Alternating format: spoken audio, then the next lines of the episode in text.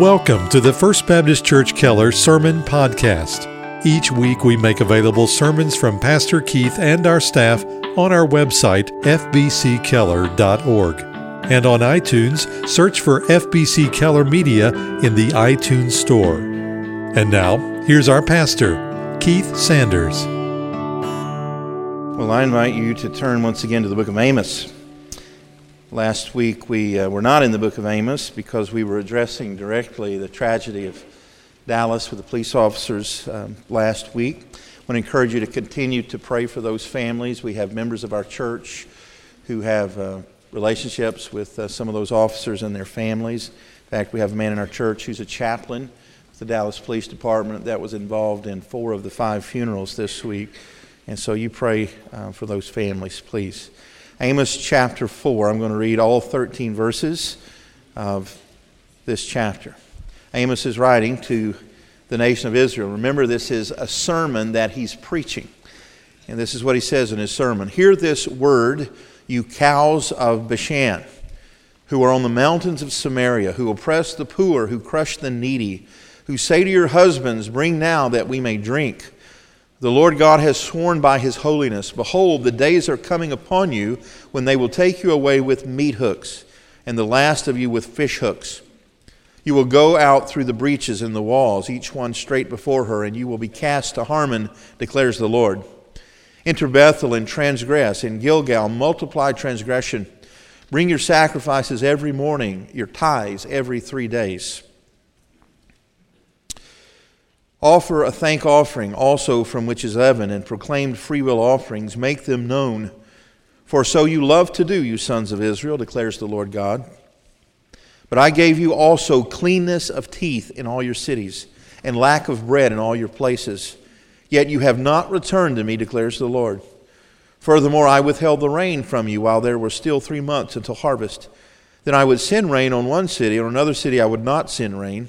One part would be rained on, while the part not rained on would dry up. So two or three cities would stagger to another city to drink water, but you would not be satisfied. Yet you have not returned to me, declares the Lord.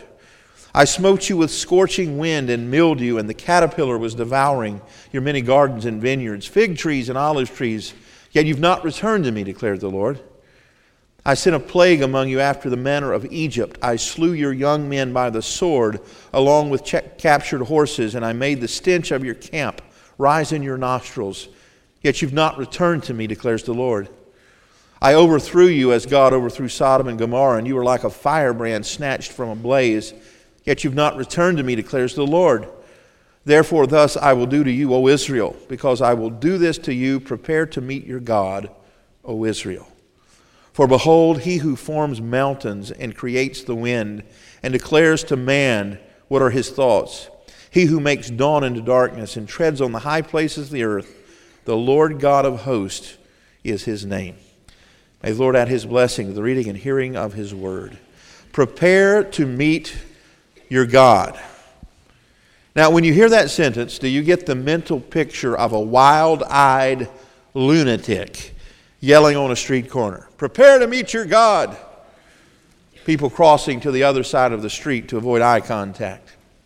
Well, these words are not the incoherent ramblings of an emotionally unstable person. Rather, they are the very words of God spoken through his prophet Amos to his chosen people, Israel. And this commandment to prepare to meet their God only comes after a series of accusations of sin and stubbornness that he's bringing against them through Amos. Remember what the accusations were? They had perverted justice, they were selling the poor for the cost of a pair of sandals, they were wantonly materialistic. Even their worship was hypocr- hypocritical, mixed with pagan worship. There was idolatry, which led to sexual immorality. But here in chapter 4, Amos hones in on the wealthy women of Israel here in verse 1. He, they're living lives of excess. They're eating and drinking and laying around and growing sleek and fat and calling on their husbands to make more money by oppressing the poor so they can do it all over again the next day. And Amos does something I don't recommend to any young preacher. He called the women cows. he compared them to these prize animals that used to roam the hills of a region called Bashan, known for its fertile pastures and prize cattle. And he compares them to livestock. And they just take of the Lord's blessing, take of the Lord's blessing, never look up to see where their blessings come from, never bow their knee, and they give no thought to spiritual matters. Everything is physical. I would love to preach a sermon on the cows of Bashan this morning, but uh, I'm not going to. I'm going to skip down to verse 6 and focus upon the last half of chapter 4. One of Israel's great sins, as you recall from previous chapters, was their failure to recognize God as the source of their blessings. Look at chapter 2, verse 9, for example.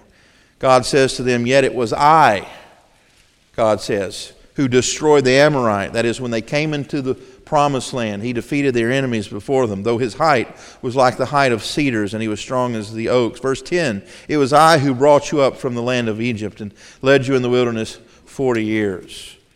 And so God says, You wouldn't even be here to occupy this fertile land were it not for my providence. So they failed to see God's hand in blessing. But on the other side of the equation, Amos is speaking out in chapter 4 against an equally heinous sin, and that is their failure to see God's hand in calamity. God, many times through their history, had brought disaster upon them to get their attention, to discipline them as a loving father would, and yet, time and again, he had to say, Yet you have not returned to me, declares the Lord. In other words, the Jewish people by Amos's time had become practical deists. Now, you know, it's often been said that America is full of practical atheists. Uh, even today, very few people would admit to be philosophically atheistic. That is, they would say God does not exist. They would say, Yes, I believe there is a God. Yet, most Americans live like there is no God, right? So, in effect, they are practical or practicing atheists. But the people of Amos's day were practical deists. Now, deist is someone who believes that, yes, God created the universe but he does not intervene in it. That is, he's like a child who winds up a toy, sets it down, and walks away with no interest in what happens next. That's not the God of the Bible. And if anyone ought to know better, it was his chosen people, the Jews. After all, they had the Torah, the first five books of the law, which taught them that God not only created the world and everything in it, but that he sustains his creation and he superintends his creation. Yet most of them were living as if he does not. And so they took his blessings in the good times and never acknowledged his benevolence. And they endured suffering in the bad times and never saw these disasters as God's disciplining hand. Well, let's walk through these verses this morning and look at some of the areas in which God's hand was, in fact, in calamity. Verse 6, he says, But I gave you cleanness of teeth in your cities now, in our modern world that is obsessed with oral hygiene, if God gave us clean teeth in our cities, we'd think that was a blessing, right? But that's not what he's saying. You have to read the rest of verse 6. He says, and lack of bread in your places. The point is, there was no food to make your teeth stained or in need of brushing. There was nothing to eat. In other words, God brought famine at times in the history of Israel, and He did so to call them away from idolatry, to call them back into Himself. He didn't do it because He didn't love them, He did it because He did love them. Not only did He bring famine, there were times when He brought drought. Verse 7 Furthermore, I withheld the rain from you. And while there were still three months until harvest, then I would send rain on one city, and on another city I would not send rain. But even when God disciplined did you notice he's gentle and merciful? It wasn't universal in the drought. He gave some parts of the land so that those who didn't have any could at least survive. And he would send it in the early part of the summer so that there was still time to recover in the second part before the harvest. And isn't that just like God? Even in times of discipline, he's merciful and kind and long suffering. But there were times where he really had to get their attention and you remember that their economy was tied totally to agriculture, and so he would send pestilence upon their crops. Verse 9, he says, I smote you with scorching wind and mildew. That, that's not just something that would cause you discomfort, that, that was on the crops. Those were um, diseases of the crop, this mildew and, and plague. And then he says, I sent the caterpillar devouring your gardens and vineyards and fig trees and olive trees. He sent pest. And yet you've not returned to me, declares the Lord. That's the whole point. God didn't send these plagues simply to punish the people, but rather to draw them back into Himself. Remember what we saw last week from Revelation. Jesus says, Those I love, I discipline, right? And this is God's discipline upon the nation of Israel. And even that didn't draw them back. And so what did He send? He sent violence. Verse 10 I sent a plague upon you after the manner of Egypt. I slew the young men by the sword along with your captured horses. Every young Jewish person had heard the stories of Egyptian slavery. And if there's one person in history whose name is synonymous with stubbornness and hard heartedness and having a stiff, stiff neck, it's Pharaoh, right? Remember, God sent Moses to tell Pharaoh to let his people go, and he wouldn't. So the Lord sent a plague and he still wouldn't. So he sent another plague, and he still wouldn't, and he sent another plague. And ten times he sent these plagues until the Lord finally sent the death angel to take of the firstborn of every household, including Pharaoh's household. And finally, he said, Get out of here. And he sent the people away. But even then, he pursued them with an army that God had to swallow up in the Red Sea. And so he's comparing the people to the stubbornness of Egypt. God sent plague after plague, and yet they said they would not return. And so finally, he sends overthrow. Verse 11 I overthrew you as God overthrew Sodom and Gomorrah. And you know how Sodom and Gomorrah was overthrown suddenly and violently. You were like a firebrand snatched from a blaze. You're fortunate even to exist, he says. Yet you've not returned to me, declares the Lord. And so, what is the Lord to do? He sends these warning shots across their bow through their history. He sends the prophets to say, This is the Lord doing this, return to Him. They have the revealed Word of God in Scripture, and yet they stubbornly, willfully refuse to repent. What is God to do? Well, here's what He says He's going to do. Verse 12 Therefore, as a result of your stubbornness, I will do to you, O Israel, because I will do this to you. Prepare to meet your God, O Israel. The final time and swift act of judgment is imminent. God often called his chosen people a stiff necked and a stubborn people. Uh, they, they, were called that because they were like an animal who's pulling a cart or a plow. And they would balk. They would just stop in the middle of the street or in the middle of the row. And, and so the farmer would have a, a sharp stick, or he would take a whip and hit him along the flanks. And usually that would do the trick as long as the animal was sensitive and his skin was not callous. But over time, after doing that so long, the skin would become thick and scarred, and he could no longer feel the poke of the stick or the scar. And so he was called stiff necked.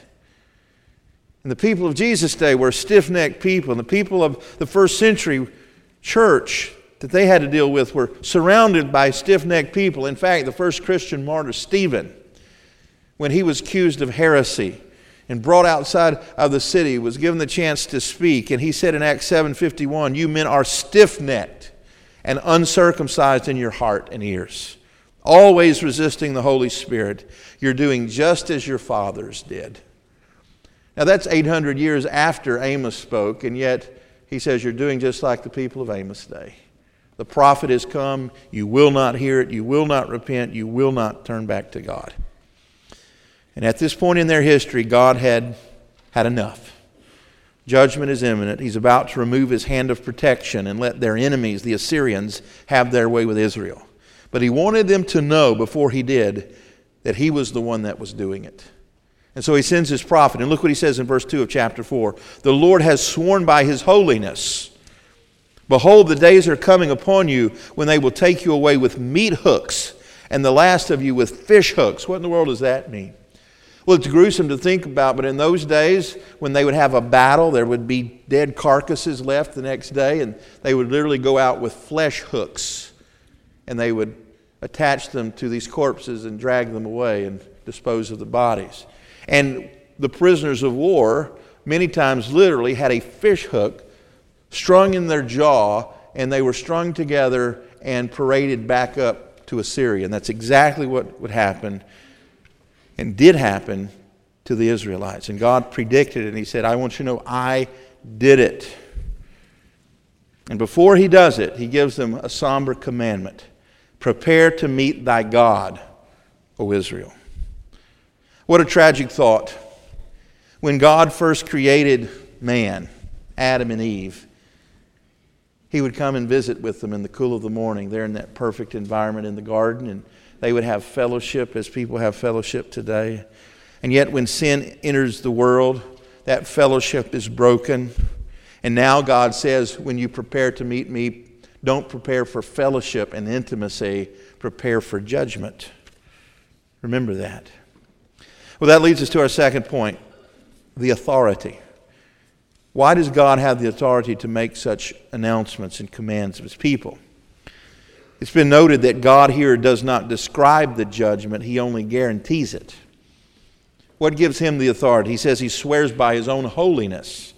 Well, a number of reasons God has this authority. Number one, he created the world and all that are in it, right? He says here that he makes the, verse 13, the wind, the mountains.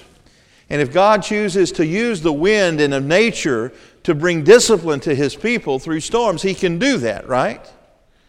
Was reminded of that this week. Going up to Arkansas, we got in the middle of the worst storm I've ever seen and trees were falling on the road all around me, and I became concerned.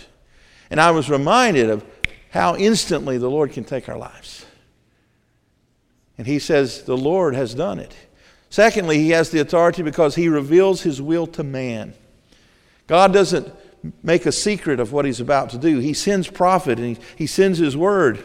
In fact, the nation of Israel was doubly blessed that they had not only natural revelation, but special revelation. So they were totally without excuse. But it's not just them. In the book of Romans, Paul says all men are without excuse because we can see through nature, that is what has been made, God's power and creativity on display. But beyond that, he gives us special revelation, his word, and the greatest manifestation, of course, his son. Israel had all those blessings, yet they would not return. God has authority not only because He created the world and He reveals His will to man through creation and through special revelation, but He also superintends His creation. That is, He doesn't dismiss it and walk away. He says, He treadeth upon the high places of the earth. He's still here with us. He's omniscient. He knows every thought we think. He's omnipotent. He's all powerful. And so the, now, now the question is, I saw many of you nodding your head when I said God's omniscient and omnipotent. The question is, has that omniscient, omnipotent God changed in the nearly 3,000 years since Amos spoke these words? Do this. he has not, because he would cease to be the God of the Bible if he did. Because one of the terms we use to describe the God of the Bible is he's immutable.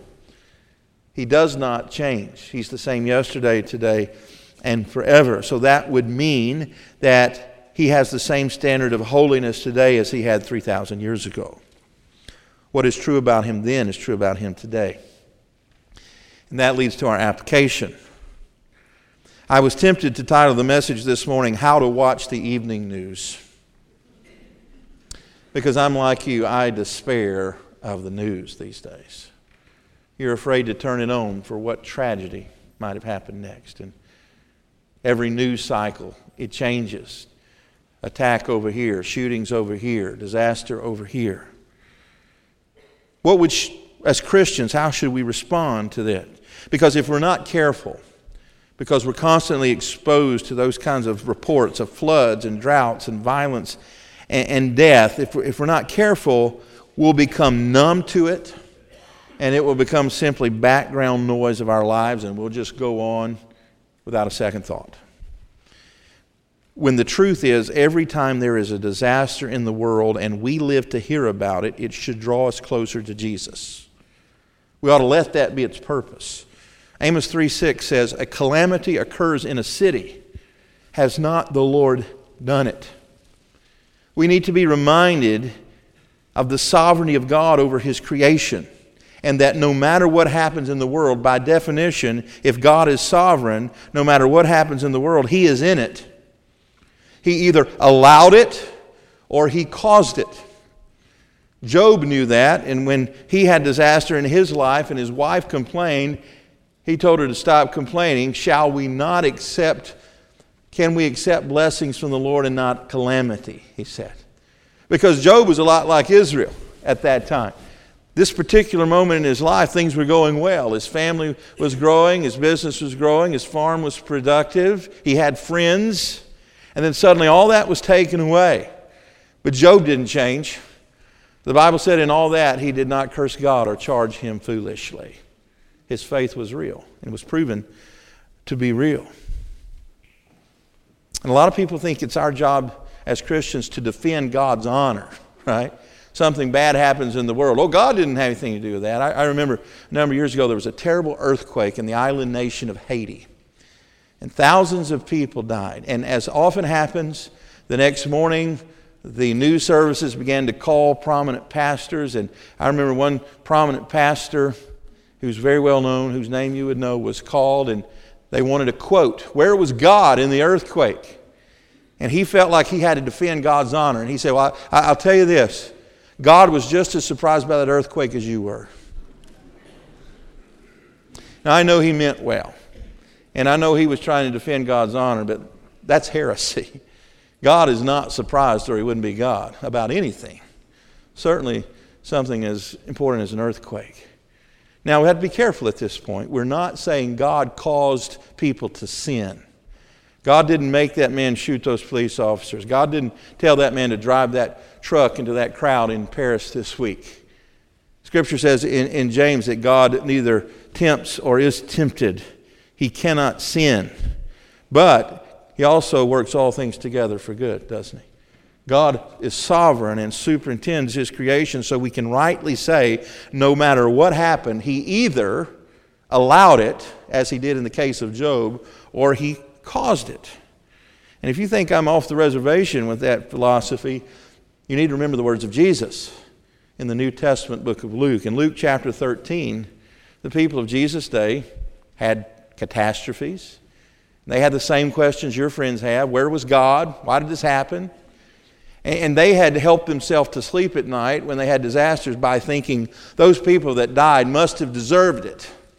They must be especially bad sinners, or else nothing like that would have happened to them. So, a couple of things happened. One is uh, there was uh, violence.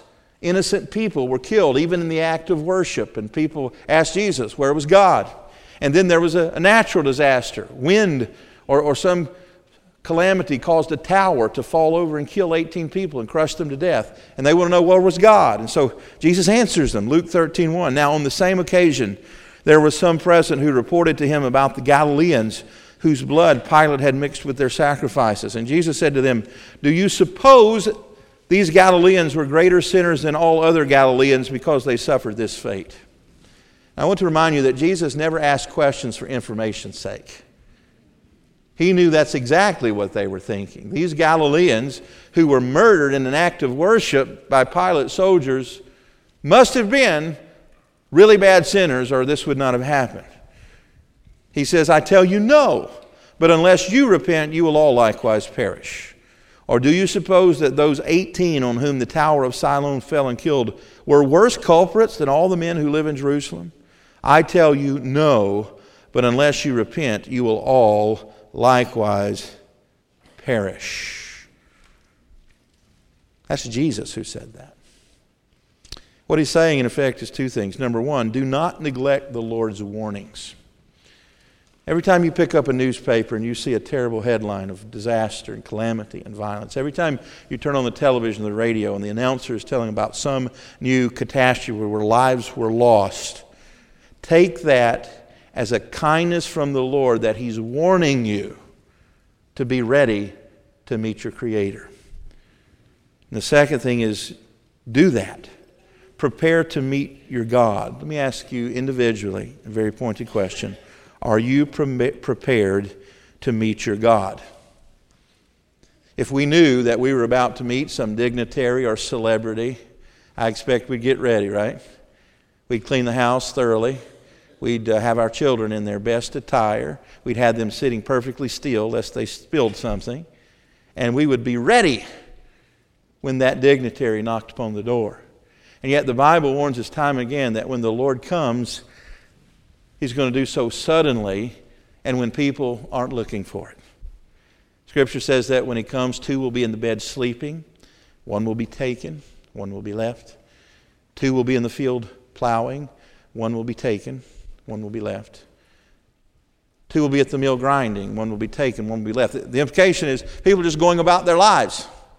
Even though God sent prophets, He sent His word, He sent the apostles, He sent preachers, people just go on with life. In fact, Jesus predicted that when judgment finally comes, people are going to be eating and drinking, marrying and giving in marriage, just like it was in the days of Noah. Right? Remember the days of Noah? For a hundred years, he'd been warning those people to get ready for the rain, and they thought he was crazy. And they went on with life, and they started businesses, and they built houses, and they gave their daughters in marriage, and they thought it would always be that way, and suddenly the rain started falling. But Jesus says that's the way it's going to be on the day of judgment. People aren't going to be looking for it, they're just going to be going on with life.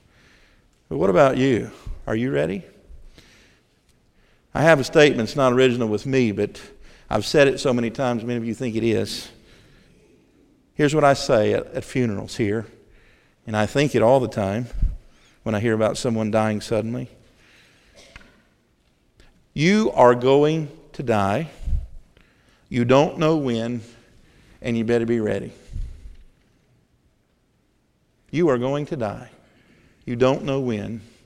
You better be ready. That, that really is a paraphrase of Hebrews 9:27, and insomuch as it is appointed for man to die once, and after that comes the judgment.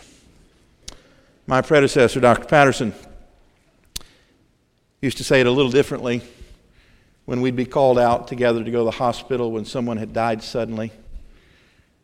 We would leave the hospital after praying with the family and we'd drive in silence back home. And before we got home, almost always he would say, Keith, Keith, you, you put your shoes on in the morning and you tie the laces, but you don't know who's going to take your shoes off for you in the evening. That was his way of saying, You're going to die. You don't know when. And you better be ready. Are you ready? You can be. The Bible says that all of us one day will face our Creator. Not only our Creator, but our Judge. And when you think about the righteous Judge of the universe knows every thought we've ever thought, in addition to every deed we've ever done, and the motive for all of those deeds. That, that can be a frightening thought, and it ought to be. But for believers, death doesn't have to be a cause for anxiety and fear because of what Romans 8 1 says there's no condemnation for those who are in Christ Jesus. We believe and teach here in, in a concept called substitutionary atonement. And that word substitutionary is a good word, right? It means in the place of another. Here's what the Bible teaches is that God saw all of us and he saw the truth about us. We're all sinners. Romans 3:23. Every one of us have sinned and fall short of the glory of God. If the scripture says John 3:16 that God so loved the world that he gave his only begotten son that whoever would believe in him would not perish, that is be ultimately judged. And so, what happened in the plan was that Jesus, according to Philippians 2, would empty himself of the glories of heaven and be conceived in the womb of a virgin girl, Mary, and be born as men are born. And for 30 years, walk this planet, tempted in every way we are. But then, when the time was right, he fulfilled his mission by going to the cross and literally dying there. The Bible says the wages of sin is what? Death. That's why Jesus died. He was taking the punishment that sinners deserved. And, and he died literally. He was placed in a borrowed tomb. And on the third day, he arose victorious over death, hell, and the grave. And, and since Jesus has already taken our punishment for us, we don't have to fear if we put our faith and trust in him. Now, how do you appropriate that salvation? Well, Scripture says it's by faith. Paul says in Ephesians, it's by grace that you are saved through faith. It is a gift of God not of works, lest anyone should boast. So, how should you watch the evening news if you're lost? We ought to say, Lord, thank you that I lived long enough to hear the evening news because I sinned today, and every time I sinned and I don't die, it's a manifestation of your mercy. How should Christians watch the evening news? Should we despair and say God's lost control? No. Every time we hear drought, and famine, violence, and disaster and catastrophe, we ought to take that as God's megaphone, Harry Ironside says. He, he's calling out loudly and clearly Repent, come to me before it's everlasting too late. And he's saying to Christians, I love you, come back to me if you've strayed. And for believers, if there's any other thought it ought to bring is, Lord, Lord Jesus, come quickly, right? Because we don't live as other men as without hope. The Bible says our hope is Christ in us, the hope of glory. That one day, at our glorification, either when we die or when Jesus returns, we are going to be away from all of this. In a place where there is no sickness, no dying, no death. Are you ready for that day? If you're here today and you don't know Jesus as your Lord and Savior, call out to Him. Confess to Him that you're a sinner, you've fallen short of His glory, that you want His forgiveness and His grace. Everyone who calls upon the name of the Lord will be saved. If you're here today and you're a Christian, don't grow cold and callous and stiff necked to the discipline of the Lord. Come back to Him today and begin to walk with Him anew. Let's pray together. Heavenly Father, Lord, I thank you for your word, and you are gentle and kind and long suffering and merciful. And yet, as with the nation of Israel, Lord, there comes a time where the window of grace is shut and it's too late, and you send judgment. And Father, we're reminded that that's true um, ultimately with Jesus and his second coming. Right now, Lord, as long as it is called today, there's an open invitation. Whoever will can be saved and will be saved. Lord, there will come a day when the trumpet sounds and it's everlasting too late. And I pray if there's even one person in the sound of my voice who does not have assurance of salvation, who has been trusting in their own goodness, or maybe they've even become a practical atheist or deist, living as if God doesn't care. Lord, I pray by your Spirit you'd convict them today, draw them to yourself, that they would be saved. Lord, I pray you'd do it for your own namesake and for your own glory. And we thank you in advance. In Jesus' name, amen. Thank you again for listening to our broadcast. To learn more about First Baptist Church in Keller, Texas, or to hear more sermons by Pastor Keith and our staff, visit us online at fbckeller.org.